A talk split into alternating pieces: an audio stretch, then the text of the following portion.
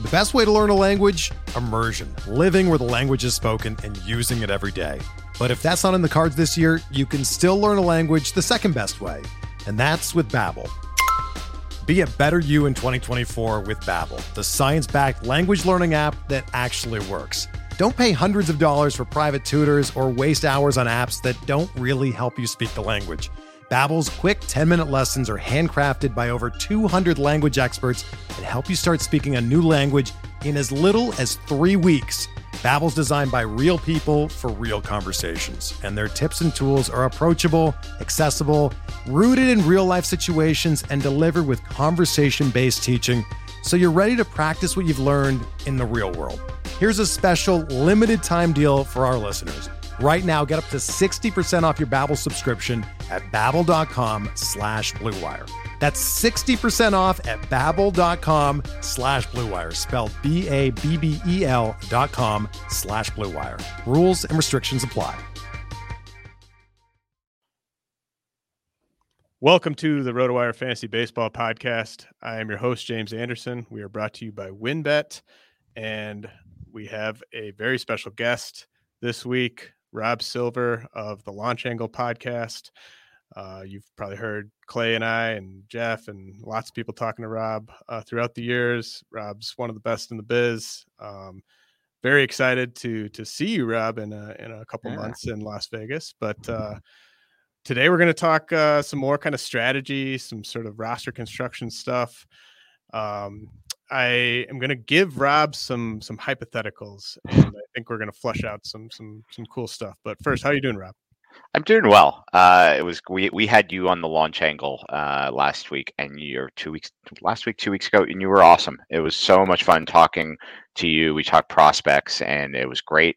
And it's been great having all your uh, fellow RotoWire podcasters uh, suddenly reappearing in my uh, stream. You were you were the lone wolf, the the Lobo Cell solo uh, for quite a while. But uh, hearing Zinky back and hearing Scott Scott and Jeff uh, back, even if we're just like kidding ourselves that baseball is just around the corner, uh, and who knows what the future uh, holds. It's been great having having everybody back doing podcasts again, talking baseball as if there is baseball to be talked. Yeah, I mean it's it's really just kind of more of a distraction than anything at this point. Totally. Uh, like we, we, are we are probably a good uh, three four months away from from games. So um, who knows? I, I I am approaching it as if it's all going to somehow magically work out, and I don't know what date it's going to work out, but I am just I'm I'm assuming I'm going to be in Vegas, and I have my flight booked and my hotel booked, and I am prepping as if I will be doing drafts in Vegas. I have no idea if that's uh, uh, ridiculous, but but again, it makes me happy to be acting as if it's real. So why would I do the opposite? That would make me unhappy and sad. I like I prefer being happy than sad. So that is how I am governing myself. Yes, I think that's a, that's a good way to go about it. Uh, as I said, I'm I'm just going to be basically throwing some hypothetical scenarios at Rob here. Uh, we are going to do this through an NFBC lens, uh, more specifically a 15 team NFBC lens. Uh, hopefully, even if you don't play NFBC, you find it helpful as we kind of discuss some players and some roster construction ideas. But uh, I, I know tons of our listeners play in, in the NFBC at this point, and I think it'll be uh, extremely helpful for them. Um, and so I want to I want to get things started with with this question, Rob, uh, because it's a it's a question that uh, I've been faced with in in all four of my drafts. Um, let's say that in the you're picking in the middle of the draft, so you're picking seventh or eighth. Uh, in the first round and the second round, you took uh, a hitter and a starting pitcher.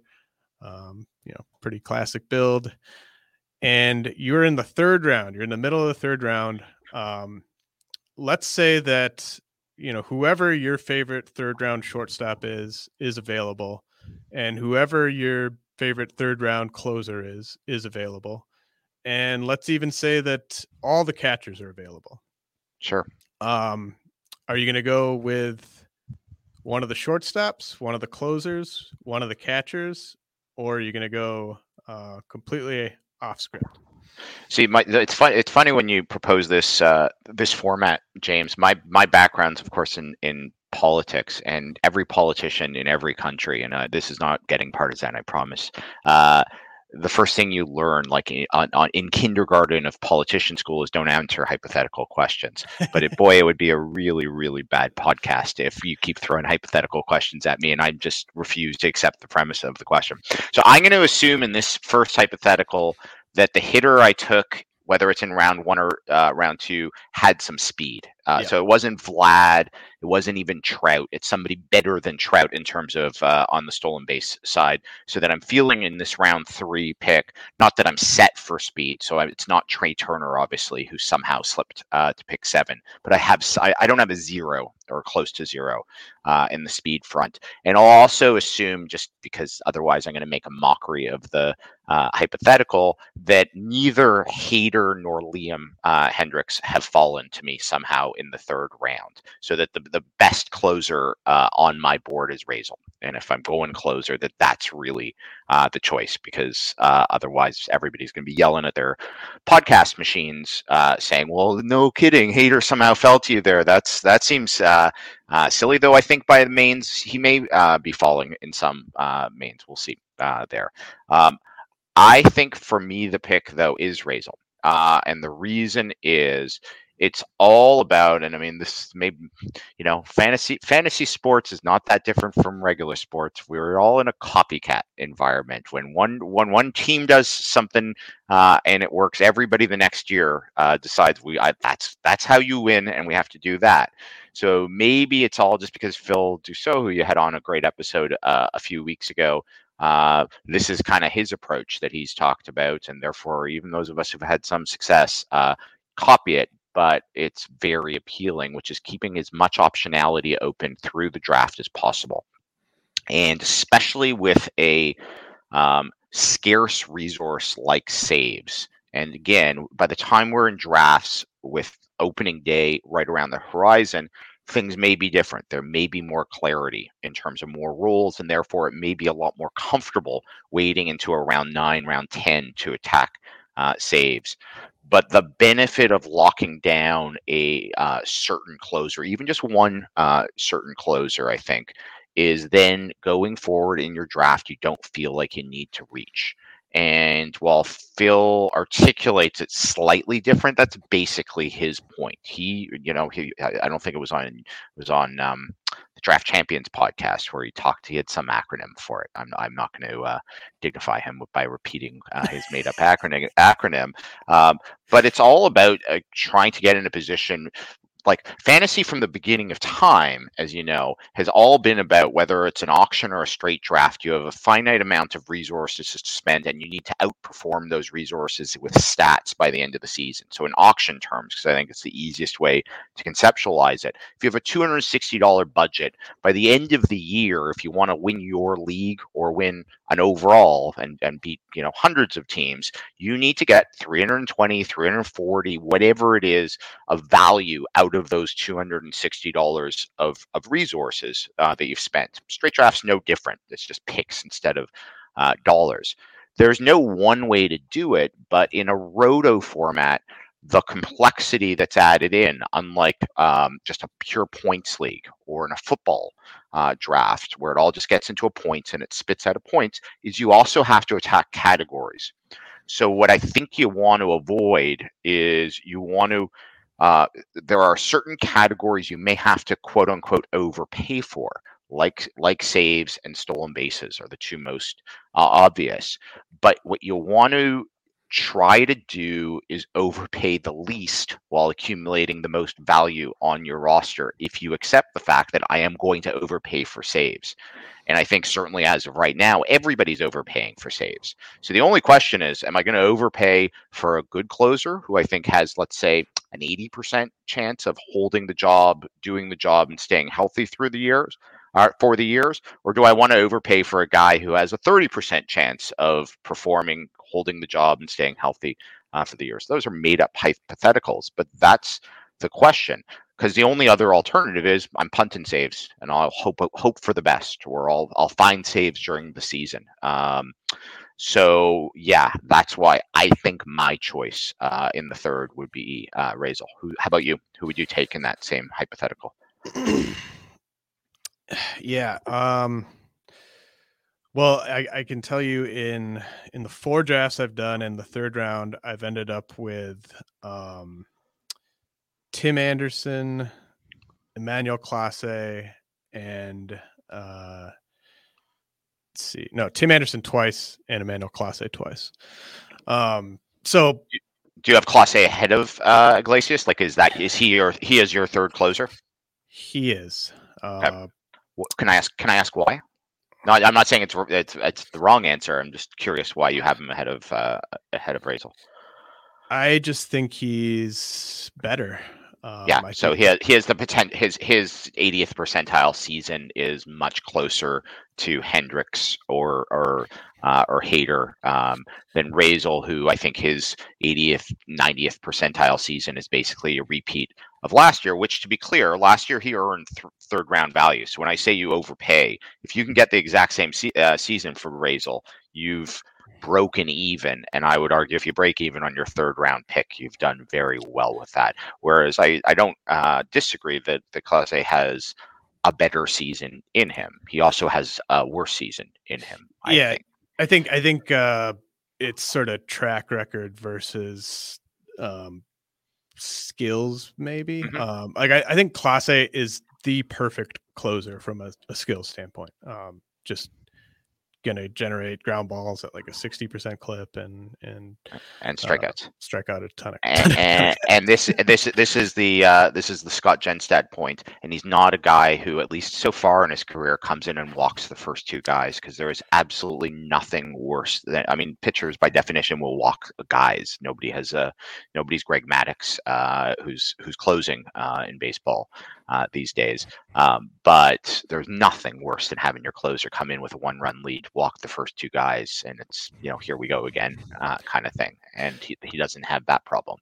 Yeah. And, and the reason why I think this is a, a, an interesting question is because I think if you're picking in the middle of the third round and you're in the NFBC main event, um, you cannot expect um, one of the better closer options to be there in the fourth round. And that uh, and that is the that is part of optionality, and that is I think part of game uh, theory, which is you, have, you you may be asking me a hypothetical question uh, later on about guys like Jordan Romano, about guys like Will Smith, who are perfectly fine closers to have as your closer one. The concern is, do I want to take them in the fourth round? And if you don't take uh, a top closer in the third round, you may have to. I mean, it's your draft. You can do whatever you want. You, nobody has to do anything. So we say this very dramatically. I had no choice uh, but to take him. Well, you always have a choice. It's your pick. You can do whatever you want, and people may laugh at you, but who cares? It's your money that you put uh, down. But you never want to be in a position where you feel like I had no option because you don't know who's going to drop with them. You never like. There's all kinds of reasons. So you may be finding yourself in a position in the fourth round where you're truly reaching for a guy if you don't take a guy there. The counter argument to all of this is you are passing on a Tim Anderson uh, there in your hypothetical. And Tim Anderson has um, uh, really rare combo of speed, uh, batting average, uh, base, hitting on top of a great lineup. And I know we've gotten so blasé of, well, I can find runs. I'll stream hitters. Like who? Ooh, don't don't be a sucker, Rob, and and and make the argument that Tim Anderson's going to score lots of runs because he's hitting at the top of a really good lineup. It's like you can find runs, but they're not coming with 300 average and stolen bases and helping you everywhere else. Like Anderson's a true five category guy, and they there ain't that many of those after Anderson's gone because you didn't get Trea Turner uh, at the start of the draft. And Anderson's not Trea Turner, obviously. That's why he's there in the third round. But that is the opportunity cost. Like we, you can't pretend like the argument both of us are making of like keep your options open, don't doesn't come with a massive opportunity cost. And if you don't get Anderson or you don't like Anderson uh, for whatever reason, like uh, like I I like Tyler O'Neill a ton. You you he, he, this would be ahead of his ADP, but you're passing on a guy like that. Uh, here too, who again, there are not that many guys who have the ceiling uh, and at least now one season of track record of a power speed uh, combo. So it, it, comes at a big cost here in the third round when you when you take that closer here. Yeah, and I, and just for kind of full disclosure, so I the the two times I took Tim Anderson were my first two drafts of the year, and I was able to get uh, Ryan Pressly in the fourth in one and Edwin Diaz in the fourth in the other. Um, and I don't I don't expect that to be a realistic uh, outcome um, going forward. And those were I think those were probably December, early January drafts. And then um, the two times I took Clase, uh, I got Tyler O'Neill in the fourth in one and JT Realmuto in the fourth in the other. Yeah. And I mean, I I was happy with those outcomes. I don't know if those outcomes are all that realistic come come main event time. And the problem is, I could give you back a hypothetical. Like, if you knew that Pressly was going to be there in the fourth, do you take uh, Clase uh, in the third? And the answer probably is no. If I if I knew, like, if you could guarantee me, Rob, that that that uh, one of those closers are going to be there in the fourth, then the whole decision making process uh, is different. But in real life you don't know who's going to be there you can you can look at you know once the, the mains get going you can look at adp and you can do like percentile likelihood that one of these three players uh, are there. And there's you know there's different sites that help you with it. There's if you know basic statistics in, in excel you can create a formula of what are the what is the percentage likelihood of of event a event b and event c uh, happening. Um, but that doesn't guarantee anything because that's the nature of uh, of the mains once they start spread out over two three weeks depending on how the schedule uh, is set out is when everybody sees and i'm making up numbers here that ryan Pressly's uh, adp um, settles at 40 uh, at 46 or whatever the number uh, is, and I want Ryan Pressly then suddenly draft the next draft it goes at 42, and then it goes at 41, and and starts uh, pushing up for those limited uh, commodities. So um, it's tough. I will say this is one of the good arguments for drafting in the middle of drafts, right? Because you you have, I, and I look, I won the main overall drafting from spot 15, and I, I really like the turn too. There are benefits of the turn. But one of the benefits of the middle is you can play a little bit more of the uh, I'm going to push closer here because in the next 15 spot uh, picks before it comes back to me. There are four closers I like, and I and two guys behind me already have closers. So I think the odds of one of those four guys making it back to me is 93%. So I will I will roll the dice. It's just much harder when you're at the end to play that game. You need to be more more aggressive. Uh, the flip side is if you're at the end, you can force other people to be more uh, aggressive. So there's power in both sides, but this is like the way you've described those drafts going. I think is one of the benefits of being somewhere towards the middle um, uh, of drafts. Yeah, and and this is a generally I want to be picking in the middle um, in just a random year. This is a year though where um, you know, I think Phil laid it out on on the pod I did with him pretty well. I think there is a pretty clear top seven, and then uh, I like the combinations you can put together uh, down at the turn. And I think just in terms of first and second round, the middle is maybe the toughest place to be if you're picking eighth or ninth. Who, is your pick eighth? Assume assume the top seven goes the way uh, it goes, and you're you're at pick eight. Who do you think you take right uh, as of today? I won't hold you to it if uh, if you change your mind between now and, and March. Um, I've actually had to make this pick twice. Um, one time I took Ohtani, one time I took Scherzer, and I was very unsatisfied with both of those picks. And I think if I was picking eighth again, I probably would pick a third guy. um, That's so good. Uh, I, you know, I think like, you know, Luis Robert, Ronald Acuna, um, even like Woodruff, uh, Wheeler, like there, there's just there's a case for for all those guys there. I mean, um, I mean that is the interesting thing is especially if the season, God forbid, gets delayed, then Acuna becomes part of the top eight. I think uh, oh, if if yep. his his value goes up so quickly every day that the season gets delayed because he's just he plays in a higher percentage of the games uh, every day. We don't know when he's going to be ready, but um, the odds of him being ready on May 1st are much higher than the odds of him being ready on April 1st. I don't think that's a particularly um, deeper revelatory observation. And I think if you knew that he was healthy pretty close to opening day, it's hard to make the argument. I mean, well, it's not that hard.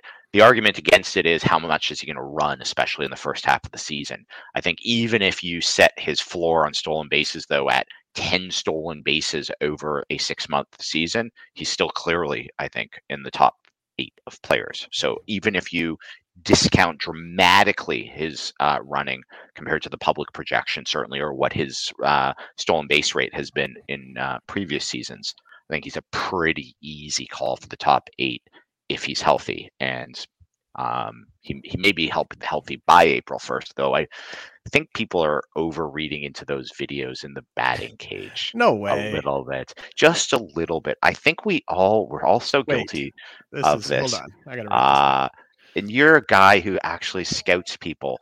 It's amazing how like mediocre professional athletes look awesome when they're in like in a in a tank top and shorts and doing whatever it is their sport is, right? Like you could Yeah. literally look at Ryan Goins taking uh, batting practice, and you'd be like, "My God, Ryan Goins is going to have a breakout. Look at the way he's destroying the ball there in Yeah. batting practice, and his arms, he's like chiseled. I don't know what kind of training Ryan Goins has been doing, but he looks awesome. And needless to say, Ronald Acuna is a better athlete, even if he can barely walk, than Ryan Goins is. So it's just so easy to get like sucked in by that because they're all freaks. They're all superhuman. So I really try not to watch any of those uh, videos Well- because I'm human too, and I see it. And and like even if it's just deep in your subconscious, it's so hard not to say he, they look so good at what they're doing.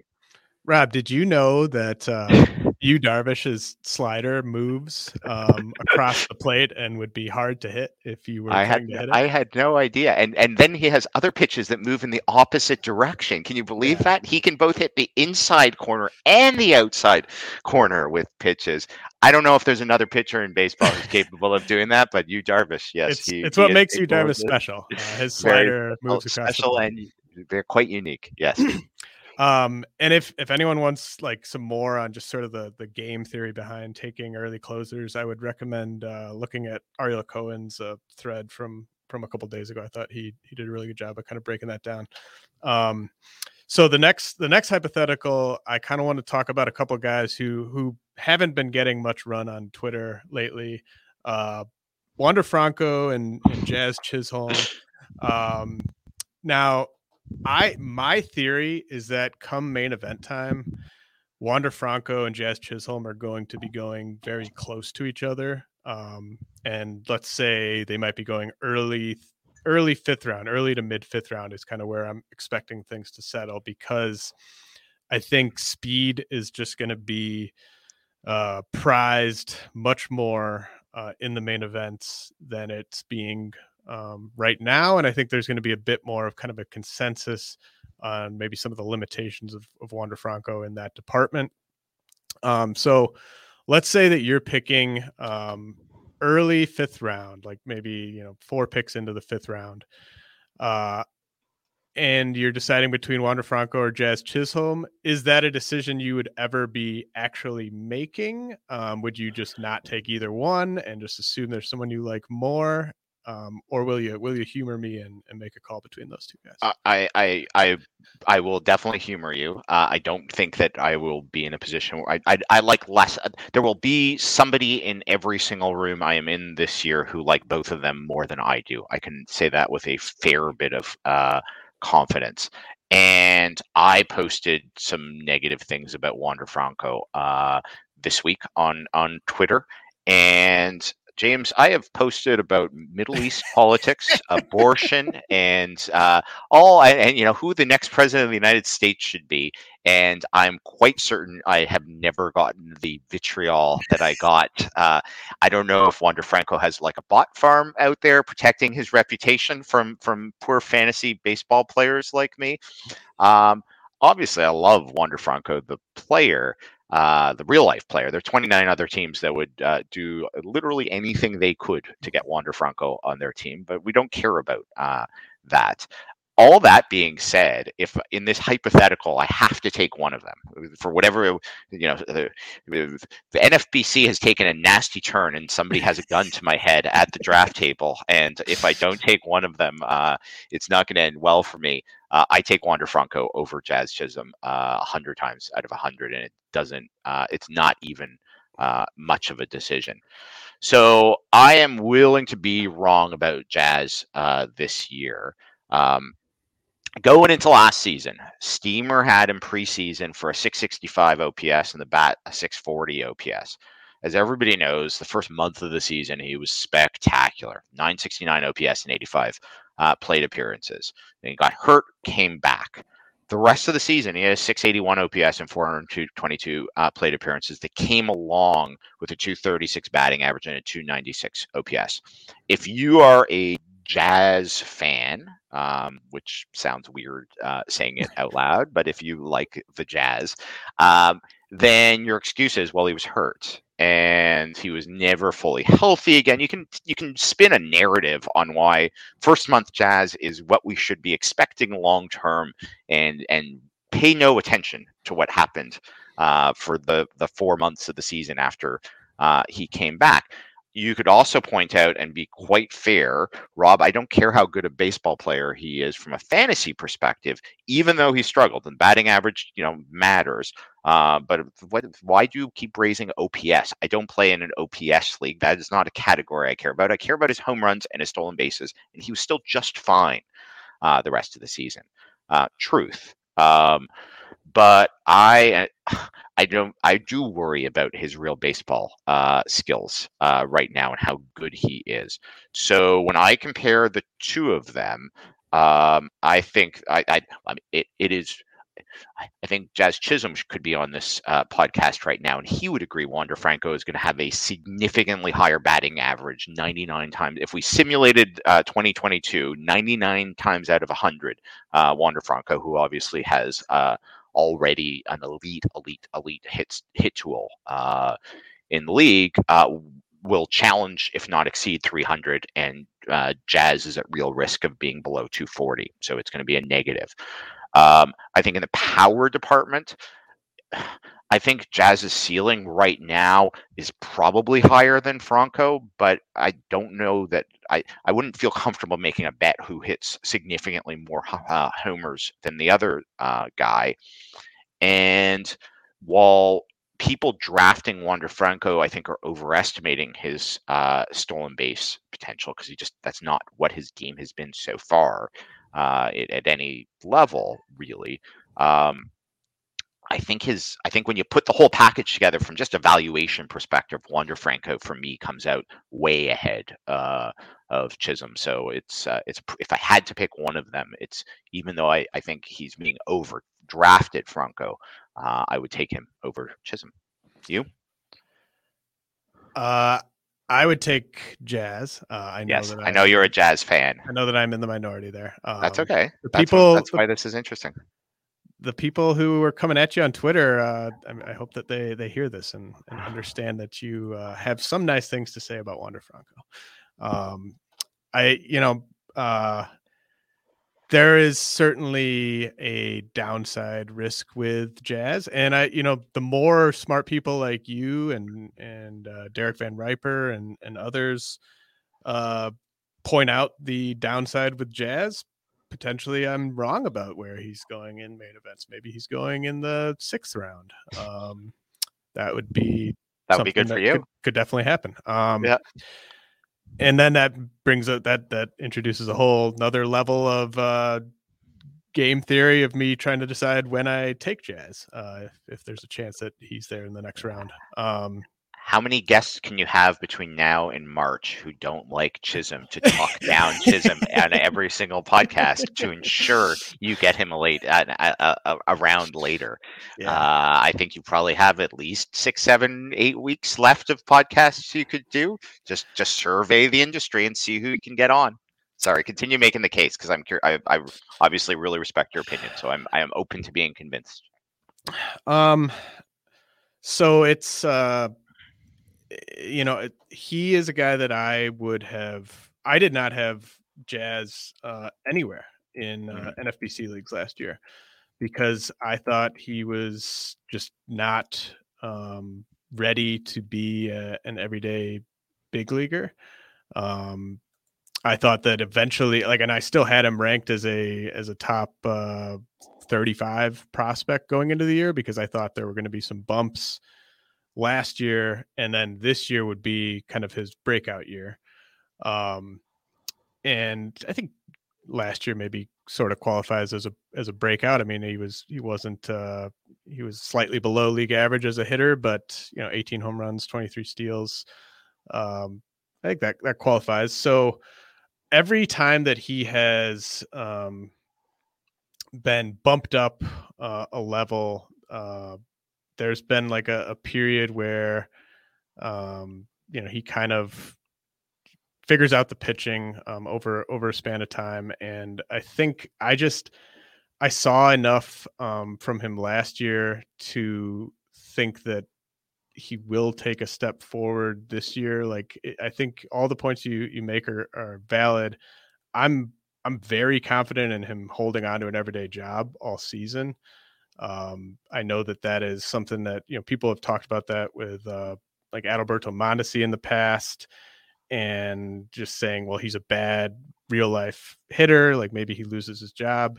I think if you look at the the team context in Miami, um, they targeted Jazz in that Zac Gallen trade because Jazz was someone that provided um, the upside of being an up the middle player that they could build around offensively because they just didn't have anyone like that in the pipeline. Um, and I just I can't picture him being so bad that he ever gets sent down. And even if he just kind of carries over what he did last year, um, I you know I think that you're you're talking about 2020, uh, and I, I think that that's that's an easy projection um, to make, and I think there's a chance that the stolen bases get up to 30.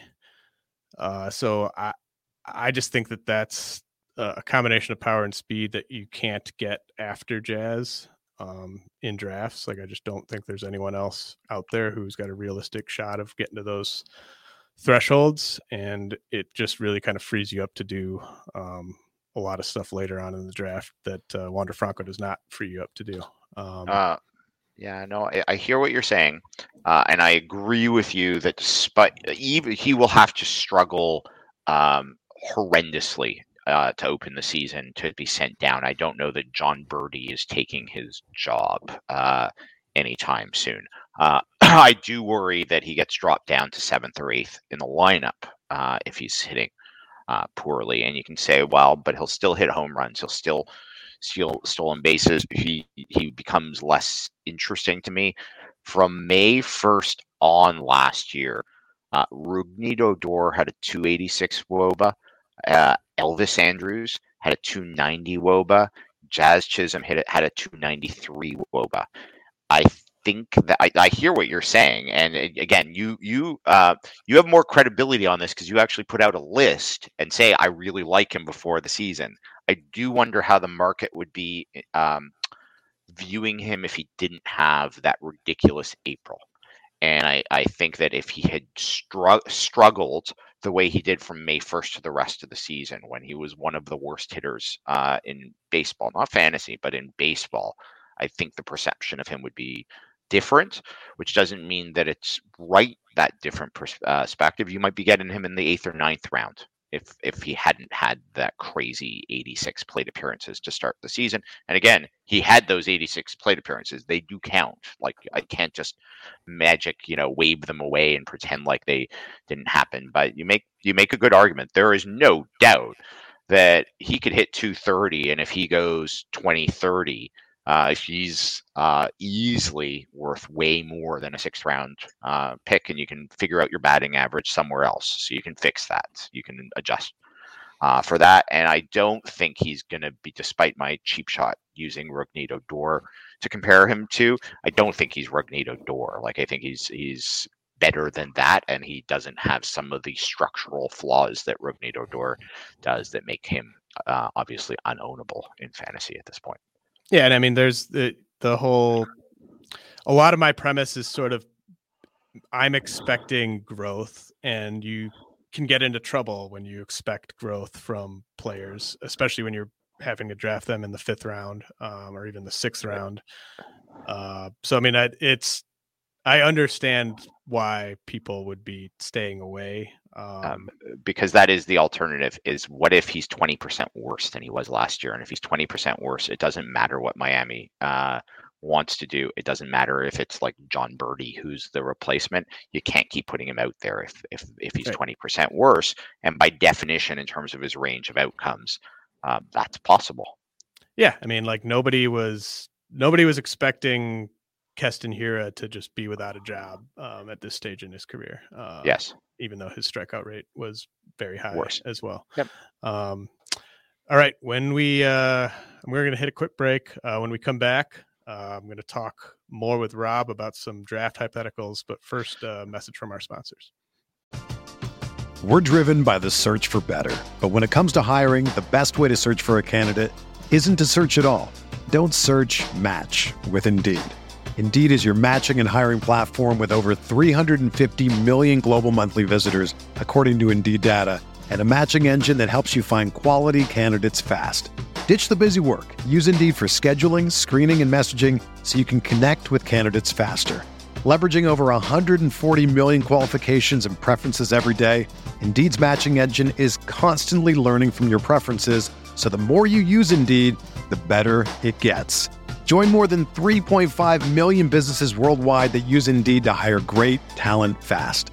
And listeners of this show will get a $75 sponsored job credit to get your jobs more visibility at Indeed.com slash BlueWire.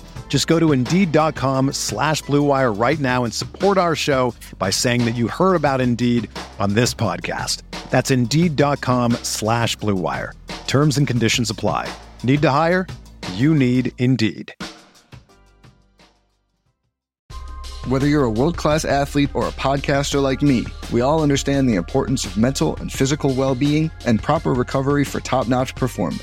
That's why I'm excited that Unifyd Healing is sponsoring this podcast. Unifyd Healing is a new and super innovative global network of wellness centers powered by Energy Enhancement System, or EE System. If you haven't heard of the EE System, you'll want to listen up. This technology promotes wellness, deep relaxation, purification, and rejuvenation.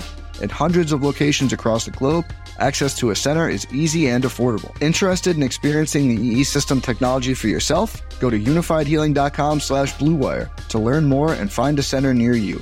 That's U-N-I-F-Y-D healing.com slash bluewire. No material or testimonials on the Unifyd Healing website are intended to be viewed as medical advice or a substitute for professional medical advice, diagnosis, or treatment. Always seek the advice of your physician or other qualified healthcare provider with any questions you may have regarding a medical condition or treatment and before undertaking a new healthcare regimen, including EE system. When you need mealtime inspiration, it's worth shopping Kroger, where you'll find over 30,000 mouth-watering choices that excite your inner foodie. And no matter what tasty choice you make, you'll enjoy our everyday low prices, plus extra ways to save, like digital coupons worth over $600 each week. You can also save up to $1 off per gallon at the pump with fuel points. More savings and more inspiring flavors make shopping Kroger worth it every time. Kroger, fresh for everyone. Fuel restrictions apply. If there's one thing we appreciate here at RotoWire, it's making good decisions and even more so making the right decision. Listen up, folks. I have an incredible offer for you with RotoWire's newest partner, WynnBET, the premier digital casino and sportsbook app.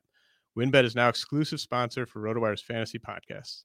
WynnBET brings you all the latest action with the user-friendly interface, moneyline bets, boosted parlays, over-unders, round robins, live betting, and so much more at your fingertips. Want a break from sports betting? Head into WynnBET's digital casino and take a spin on roulette, double down in blackjack, slam the slots, or try your hand at Baccarat. WynnBET is currently available in eight states Arizona, Colorado, Indiana, Louisiana, Michigan, New Jersey, Tennessee, Virginia, while rapidly expanding. At WynnBET, the possibilities are limitless. WynnBET is currently offering all RotoWire listeners a risk free bet up to $500 on your first wager.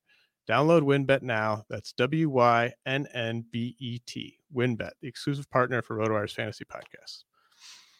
All right, we are back.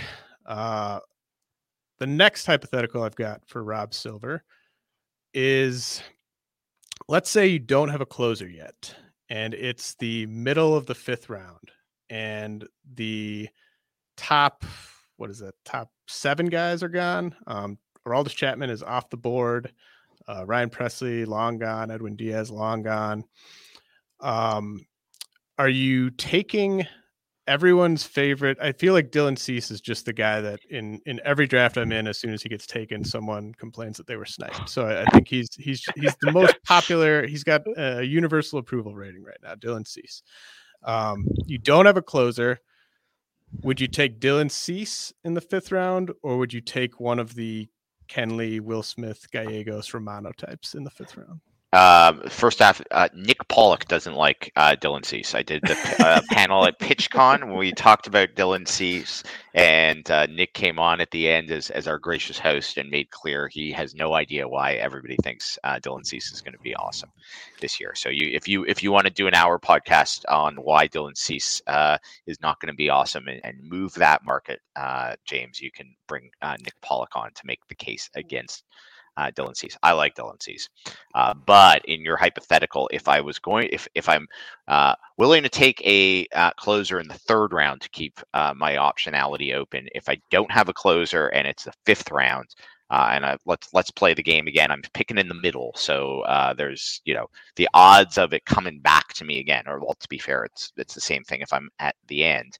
Uh, I assume if I don't take one of these closers here, they ain't coming back to me uh, the next round, um, then I would take one of the closers. The closers, uh, you you you you named four closer: Kenley, Will Smith, Gallegos, Romano.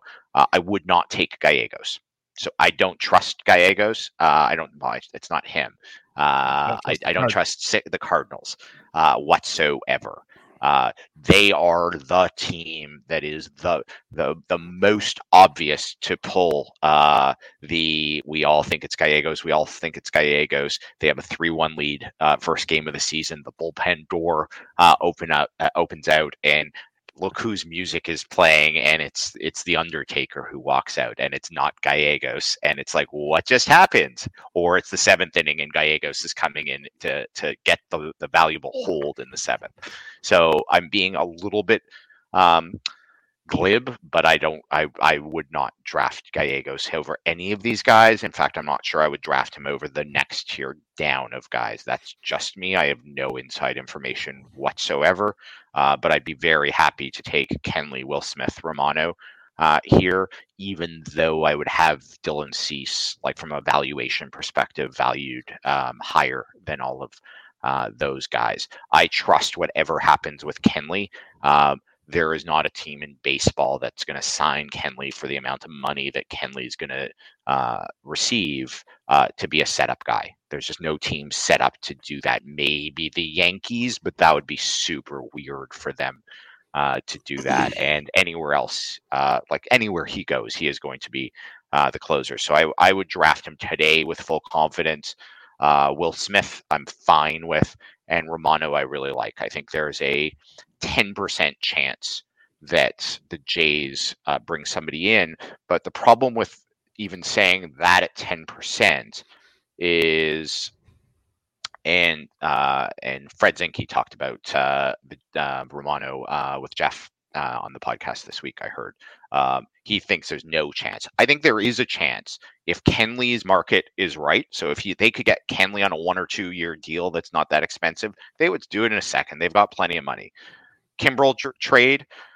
I don't know if they match up for a trade, but I think they would take Craig Kimbrel's one year contract and roll the dice and be very happy to have Romano uh, as the you know the fireman uh, put them all everywhere role. Those are two guys, and I think the likelihood that Kenley doesn't go back to the Dodgers, that he doesn't have a better offer somewhere else, and the Jays make the offer is pretty low. And like, who knows what's going to happen with with the Kimbrel trade? And beyond that, they're not signing Ian Kennedy to close in Toronto, right? Like eh, they they're not signing. I don't know what other um, Colome. They're not signing and giving him the ninth inning over Romano. So it's literally two guys. And in an ordinary winter, they'd both be somewhere else by now. So we'd know Romano is a closer. And I think he's plenty good to run with the job for six months. So I'd be just fine with any of those three guys Kenley Will Smith or Romano as my first closer uh, in a draft uh, this year. I'd probably follow up with a second closer soon thereafter, but I'm fine with that. Uh, how about you? Uh, given your answer for the third round question, I assume if you have no closer here, you're also taking a closer over Dylan Cease.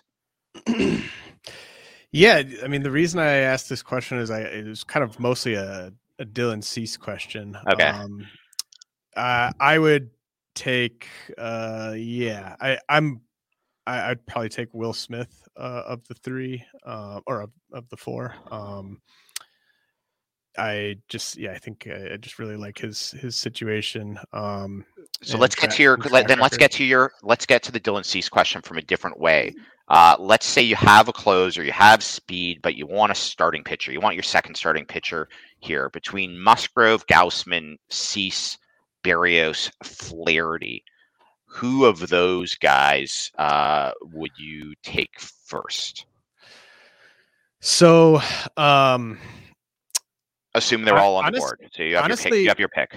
Honestly, none of those guys. Cease is the only one of. I would take Cease. Um, okay. The, I have not ended up with any of the pitchers you just listed in any of my drafts, and um, the other three you listed aren't even really on my board um, because I just absolutely love the pitchers who are going between After. picks like 80 and 100. Um, gotcha like you know Trevor Rogers, Alek Manoah, um, Charlie Morton.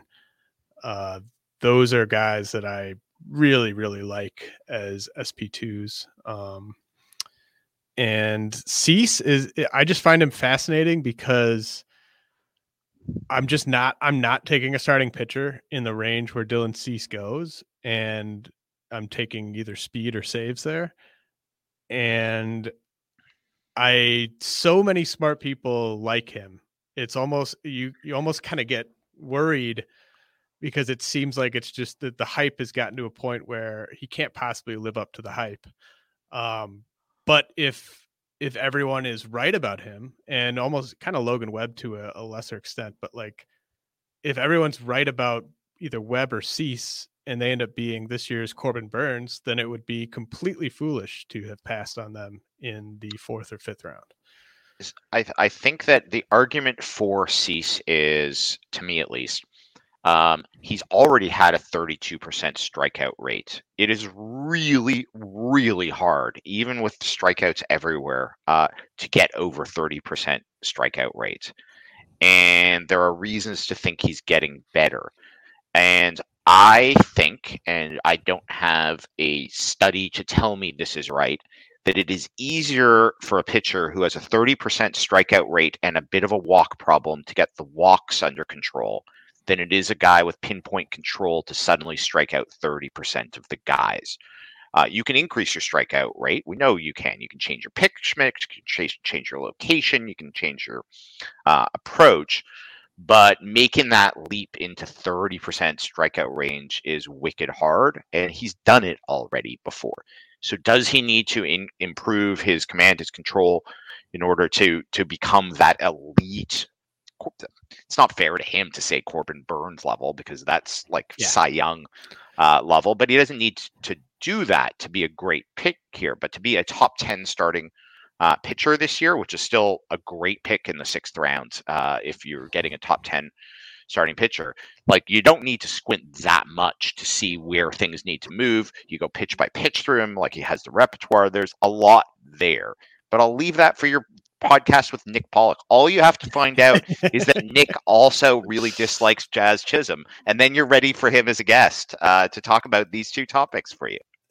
Yes. Uh, now the the pod I did with Phil, like one of my one of my takeaways from that pod was that um it would be kind of interesting to go the no starting pitcher route through the first four rounds. And if if you do that, Dylan Cease seems like kind of an obvious target as your first starting pitcher in the fifth round. Um, uh, what I would what I would say say to that is, uh, and I would say this if Phil were here uh, as well. First off, I'll believe that Phil is doing that approach in a main event when I see Phil doing that in a in a main event. Um, because that's certainly not his approach last year. Things may have changed. The player pool may have changed. His valuation, you know, the valuation may have changed. But I think if you at home or you uh, here on the podcast are considering that, James, I think the important thing to do as you plan out a draft, and I, you can obviously win uh, doing that. There's nothing magical about taking a first round or a third round starting pitcher. What I do think though is important is pretend your draft is an auction again, and um, almost everybody, if you were going into an auction uh, draft, would have some kind of plan of I'm going to spend X percent on pitching and X percent on hitting. At least that's my goal. Let's see how it goes. But you, I'm surprised. I'd be surprised if there are many people who would go into an auction without putting little numbers next to each spot as just rough guides and see how it works out. I'm going to spend this much on closers, this much on starters. I want two catchers, and I'm going to put aside 20 bucks for the catchers, and and so on. Um, a lot of people go into straight drafts and never really think about that. They may say, I'd like to take my first starting pitcher in round three and then a closer in round five and and and so on. But they don't necessarily say, and how does this all add up? They may say, well, I'm going to have my ninth pitcher by round 19. But I think that it's important. I have no idea if Phil does this uh, or not. My guess is he does. Uh, it's just a guess. Um, never talked to him, uh, but I've never actually spoken to him. I've only uh, DM'd with him. I look forward to hopefully seeing him in Vegas too. Um, but I think it's important to figure out like am I am spending X percent on pitching, um, and I think the danger some people fall into um, when you say I'm going to push pitching down is they end up spending a lot less on pitching than they ever would in an auction. And if that's a conscious decision, because you think pitching's risky, because you think you can you can manage pitching through fab, because of any reason, but you've consciously made the decision. Amazing. Uh, there, that's not. It's not. I'm not suggesting there's a right number, but make a conscious decision, because when you push it, you may find that you've spent lower than you wanted to, just because of how it worked out, and you can get into a bit of trouble there so let me let me just throw out this um like let me kind of build this out and sort of see what you think yep. of it so um let's say i go uh speed hitter in round one speed hitter in round two closer in round three speed hitter in round four albeit a speed hitter with maybe some warts because they're going in round four but um a speed hitter nonetheless like an uh, uh give put it give a name to it uh randy arozarena yeah, that's who I was going to say, but I don't want to put a word in your mouth. Um, and then I take Dylan Cease in round five. Yep. Uh, I take um, another closer in round six. Okay. I take uh, Charlie Morton in round seven. Yep. And I take uh, I don't know Justin Verlander in round eight. Yep. So you come out of round ten with five at five and five basically in your yeah. uh, in your scenario. Um, I think that's fine uh, in terms of a split. I think it's that's a, that's a perfectly balanced split uh, in some ways. You are as a if you put dollars to every round, um, that is probably a pretty traditional split. Like it's probably, and I'm I am nobody tweet at me saying, Rob, you were off by 6%. I'm doing this in my head with no numbers in front of me. My guess is that's like somewhere between 30 and 37% um, pitching just because the first the it's it's a uh, steep curve between the first round second round third round in terms of if you put dollars on it and giving you didn't take a single pitcher in the first three rounds um, that's uh, you you haven't spent in auction terms your thirty dollar pick, your twenty seven dollar pick, and your twenty five dollar uh, pick on pitchers. You spent it on hitters, but again, that's not bad.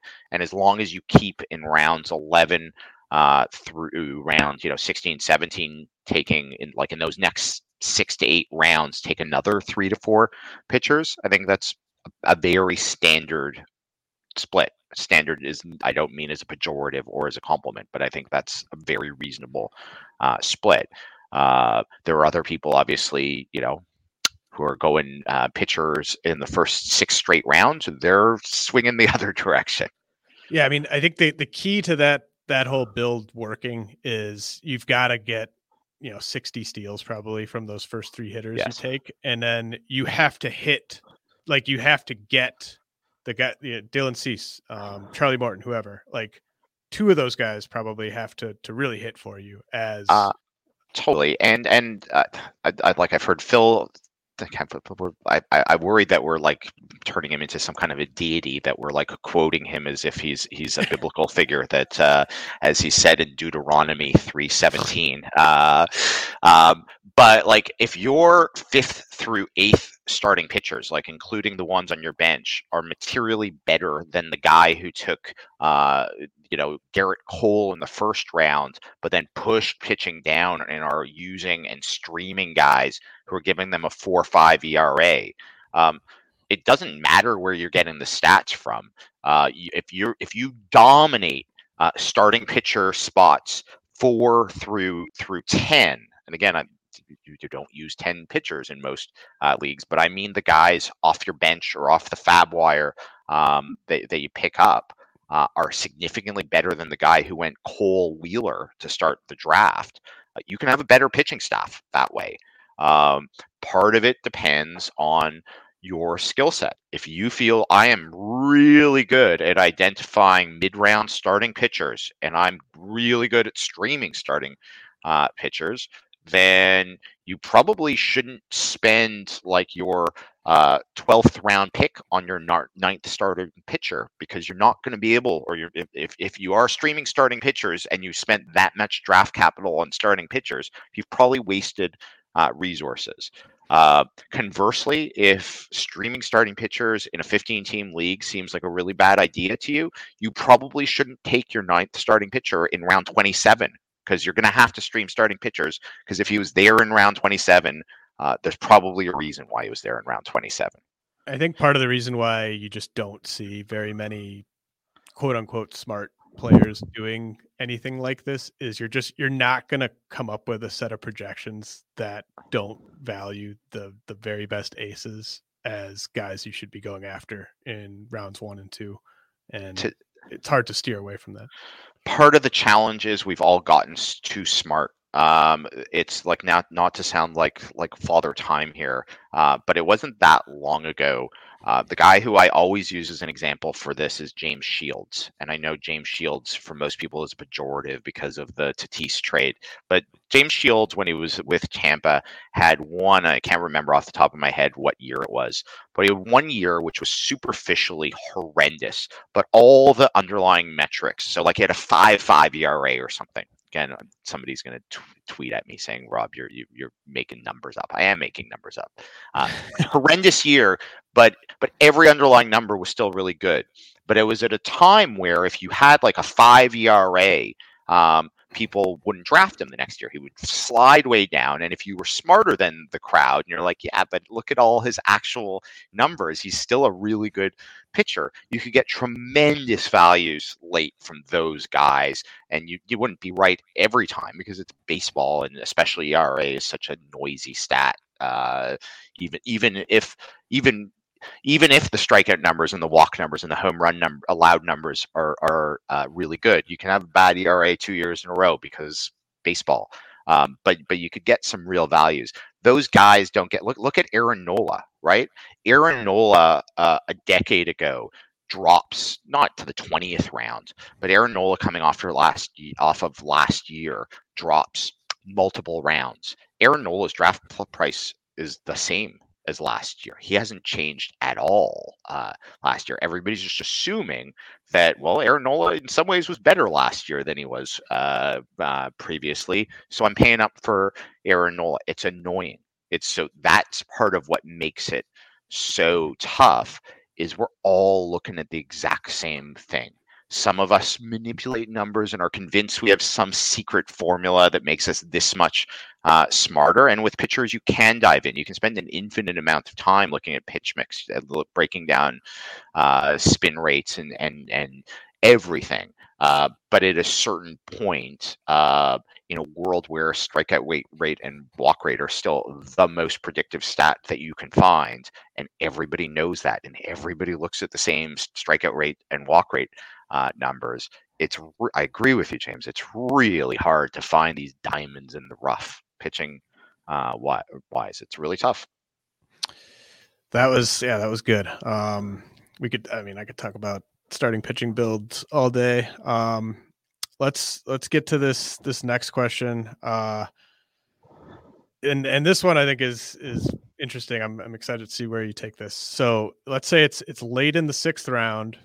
You've got one starter, one closer, and you load it up on speed with your first three hitters. So in theory, you've you've built a roster where you can kind of go any direction you want here in the sixth round. Uh, mm-hmm.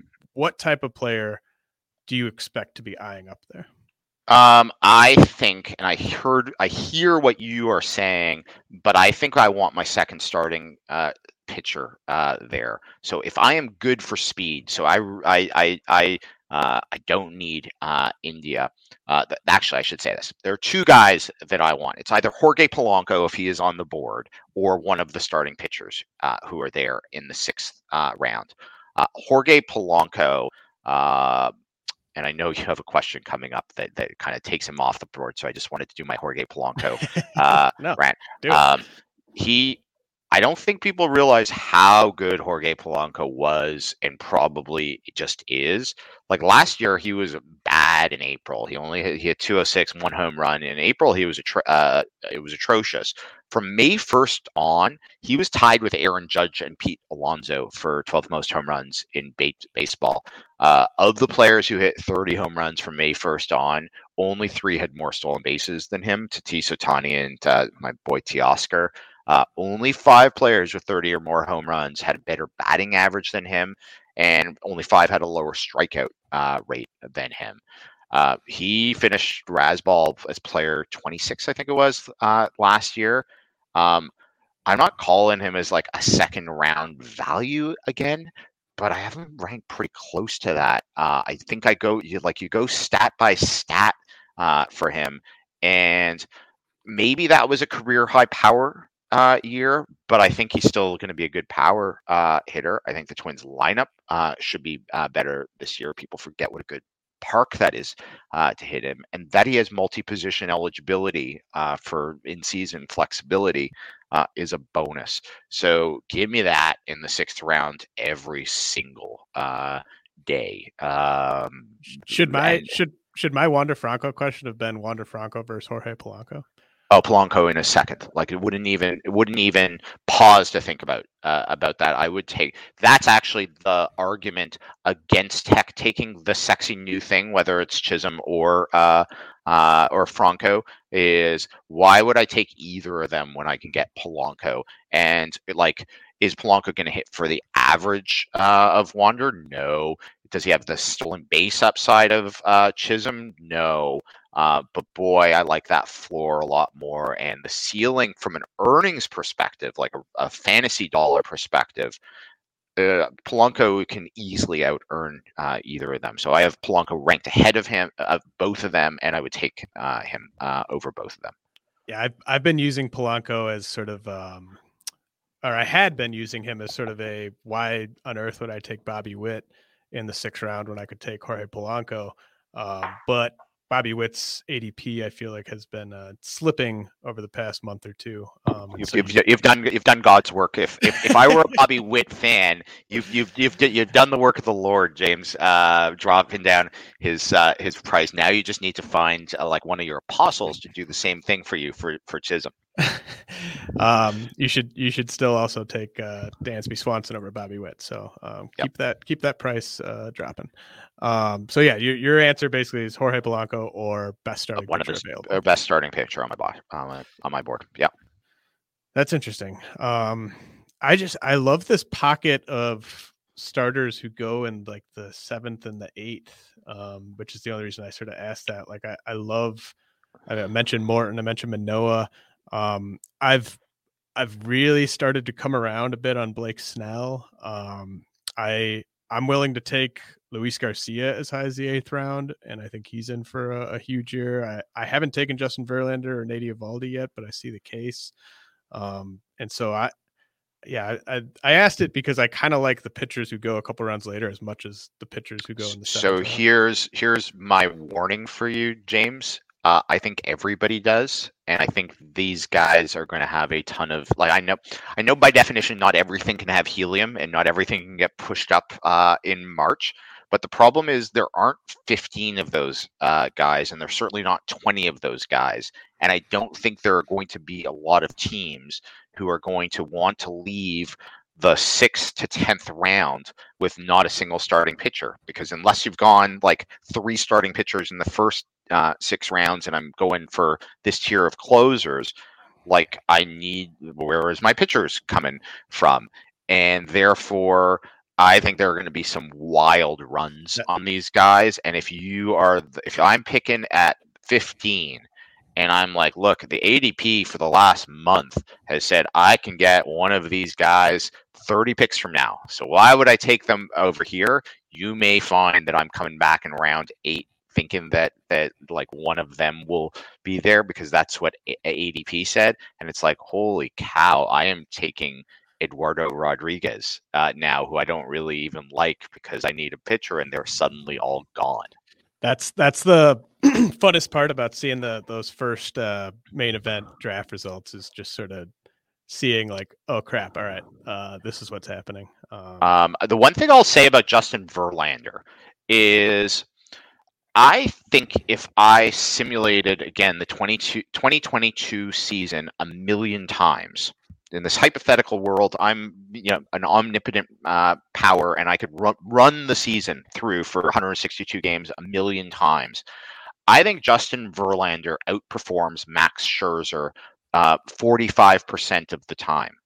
Um, actually, that's not right. I think he outperforms him 35% of the time. Max Scherzer outperforms Justin Verlander uh, 40% of the time. And in 25% of the time, one or both of them are injured and are old and broken. But of the seasons that both of them make it to 150 innings, so take injury out of this, which again, injury is a big part of both of them, uh, their profiles. Um, I think that Scherzer is better than Verlander. 55 45, 52 uh, 48. Uh, put injury back into it. I'm not entirely convinced that Max Scherzer's safe that much safer than Justin Verlander coming off um, the surgery and full year of rehab. And the Carlos Rodon argument of like I'm really worried about Rodon because the White Sox knew him better than anybody. They wouldn't even make him a qualifying offer. What do they know that I don't know? Love the skills, but holy cow, they're a smart organization and they wouldn't even give him 15 million bucks. He's clearly a healthy Rodon is worth more than 15 buck, million bucks. I'm out on him. Well, the Houston Astros know Justin Verlander and his rehab and his like recovery better than anybody and they gave him a two-year contract, not a not like a, a Ken Giles two-year contract where it's we don't really expect anything the first year, but boy, 2023 is going to be a good year. They pounced and basically outbid everybody in the market, shut down the market for two years, whatever it was, 50 million bucks, serious serious money for like a pitcher Justin Verlander's uh, age. And they are very smart. They may be, you know, dirty cheaters, but they're they're certainly a smart organization and they were aggressive about it. So I think the Rodon argument works as well the other way for Verlander as not.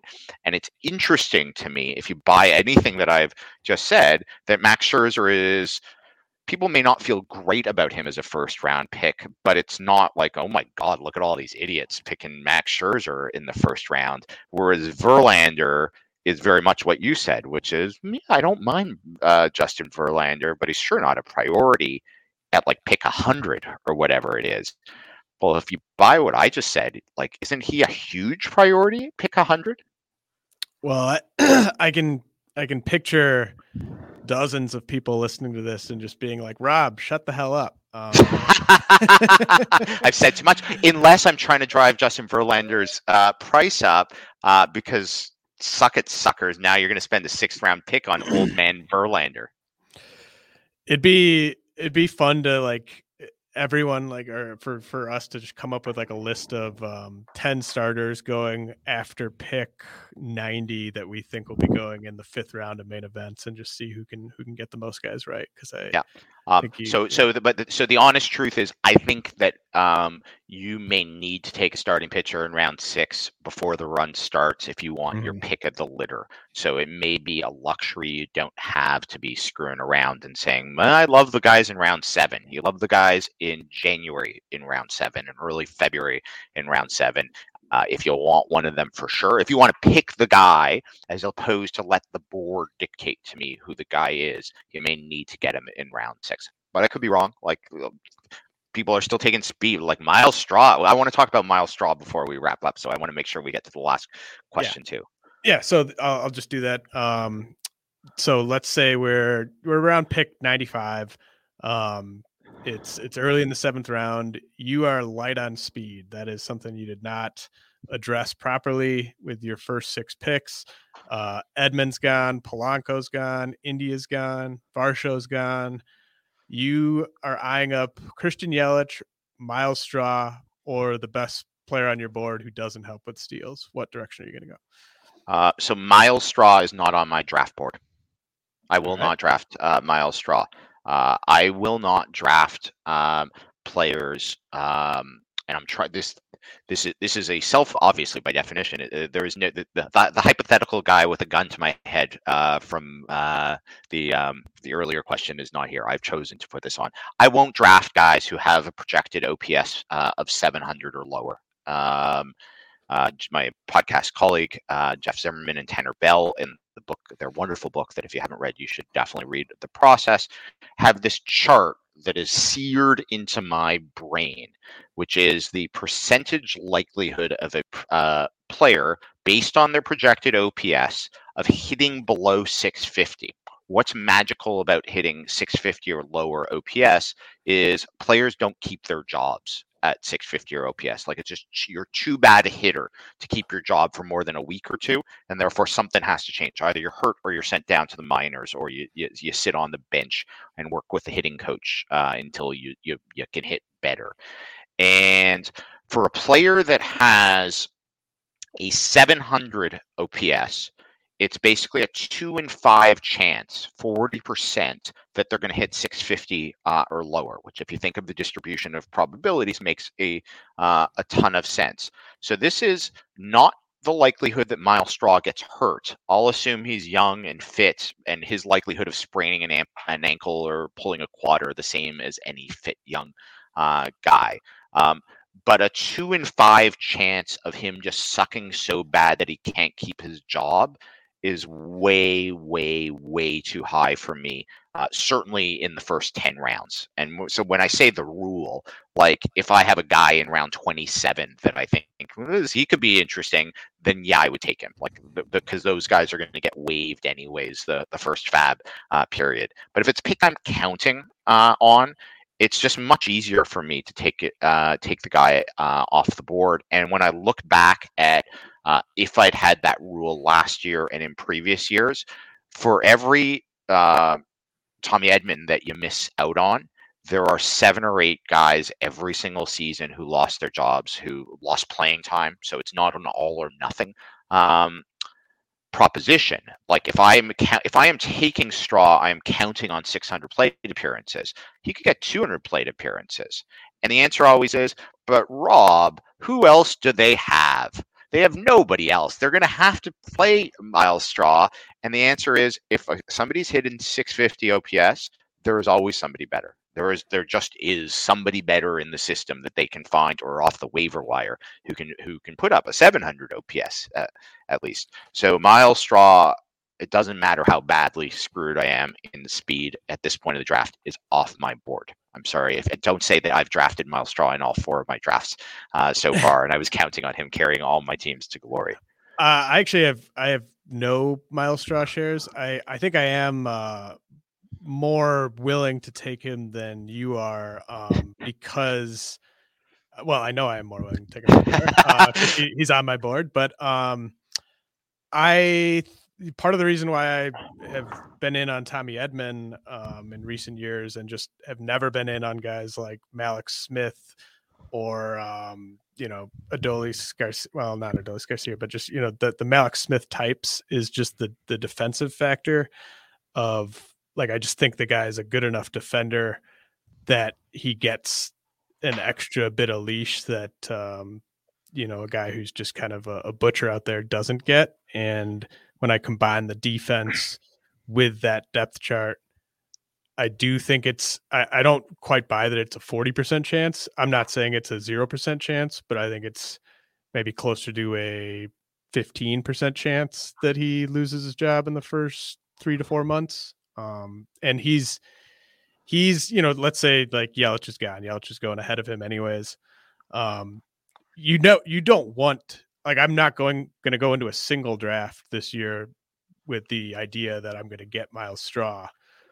But I guess I can see scenarios where I think he's the lesser of the evils available to me because I just, I've, for whatever reason, have messed up stolen bases. But I am being extremely aggressive on steals earlier on, um, and that's why I haven't ended up with Myles Straw.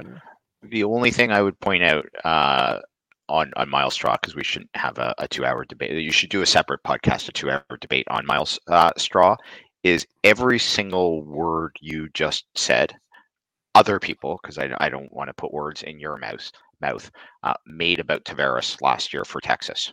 It's it was look. I, I hear what you're saying that he does not project to be a very good hitter, but who the heck could they possibly use in the outfield if not him? It's impossible. And 10 minutes later, it's like, nah, Delino DeShields can do what he's doing. Or we have like guys you've never heard of before that will put out there because he's just struggling.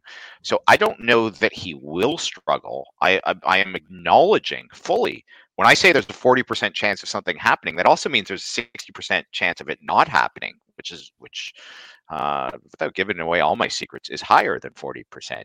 but I don't think it's a good probability uh, play whatsoever. And the problem um, with the draft is when you've taken Myles Straw, when you take a Taveras uh, last year, use an example where it actually worked out.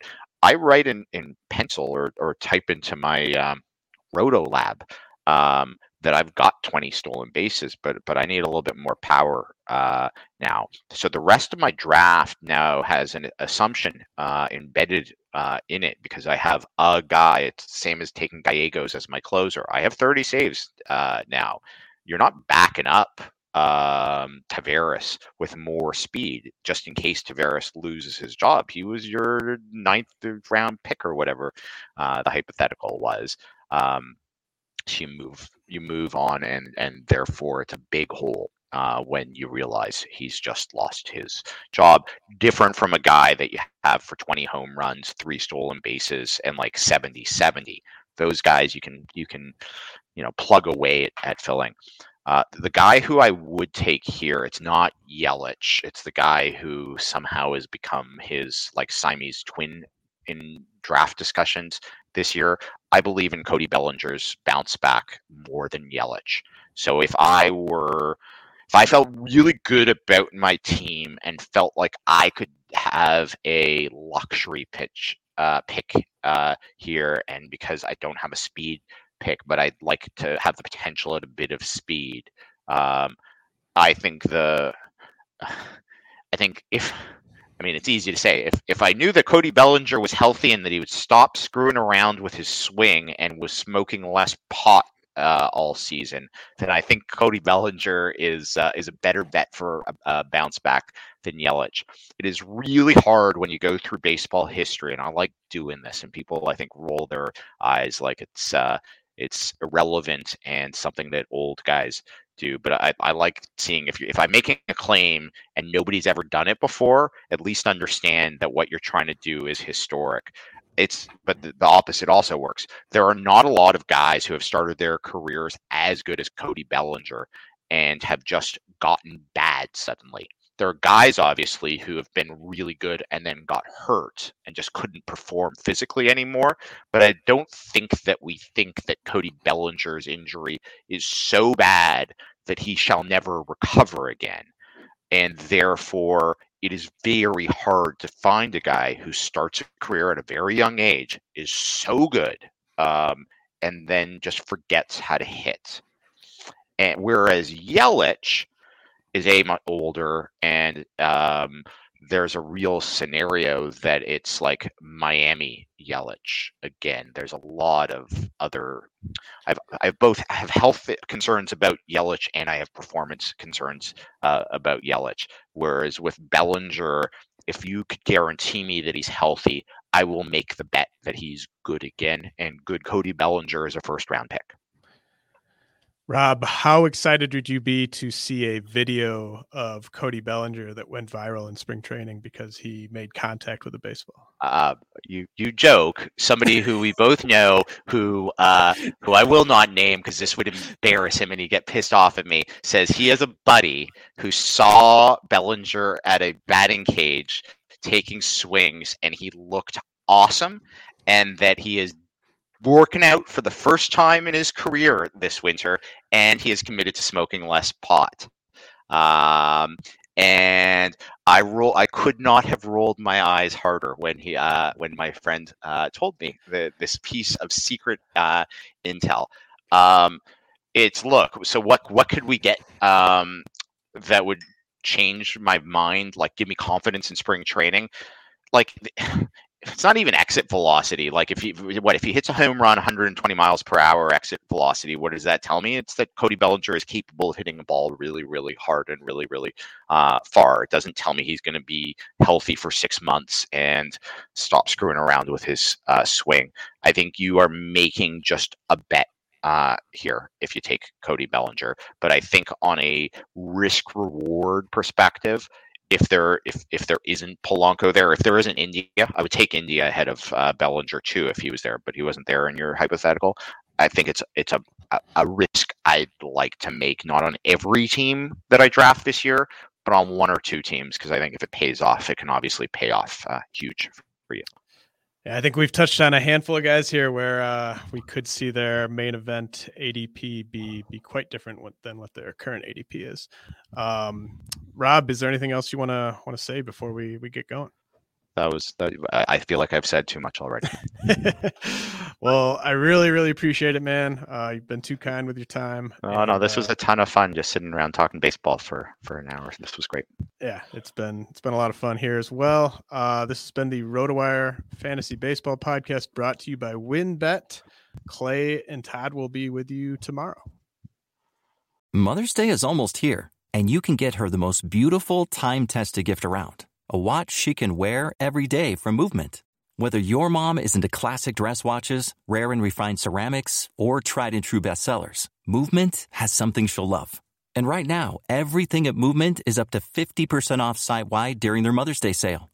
A watch is a gift that celebrates all the time you spent with mom. And a Movement watch is even more than that. Movement uses industry leading materials for their fresh modern watch designs, from technically complex ceramics to vintage inspired style. All for an incredible value your wrist and wallet will both love. And with one size fits all convenience and fast free shipping and returns, it's a stress free shopping experience. Save big on the best Mother's Day gift ever with Movement. Get up to 50% off site wide during their Mother's Day sale at MVMT.com. Again, that's up to 50% off at MVMT.com.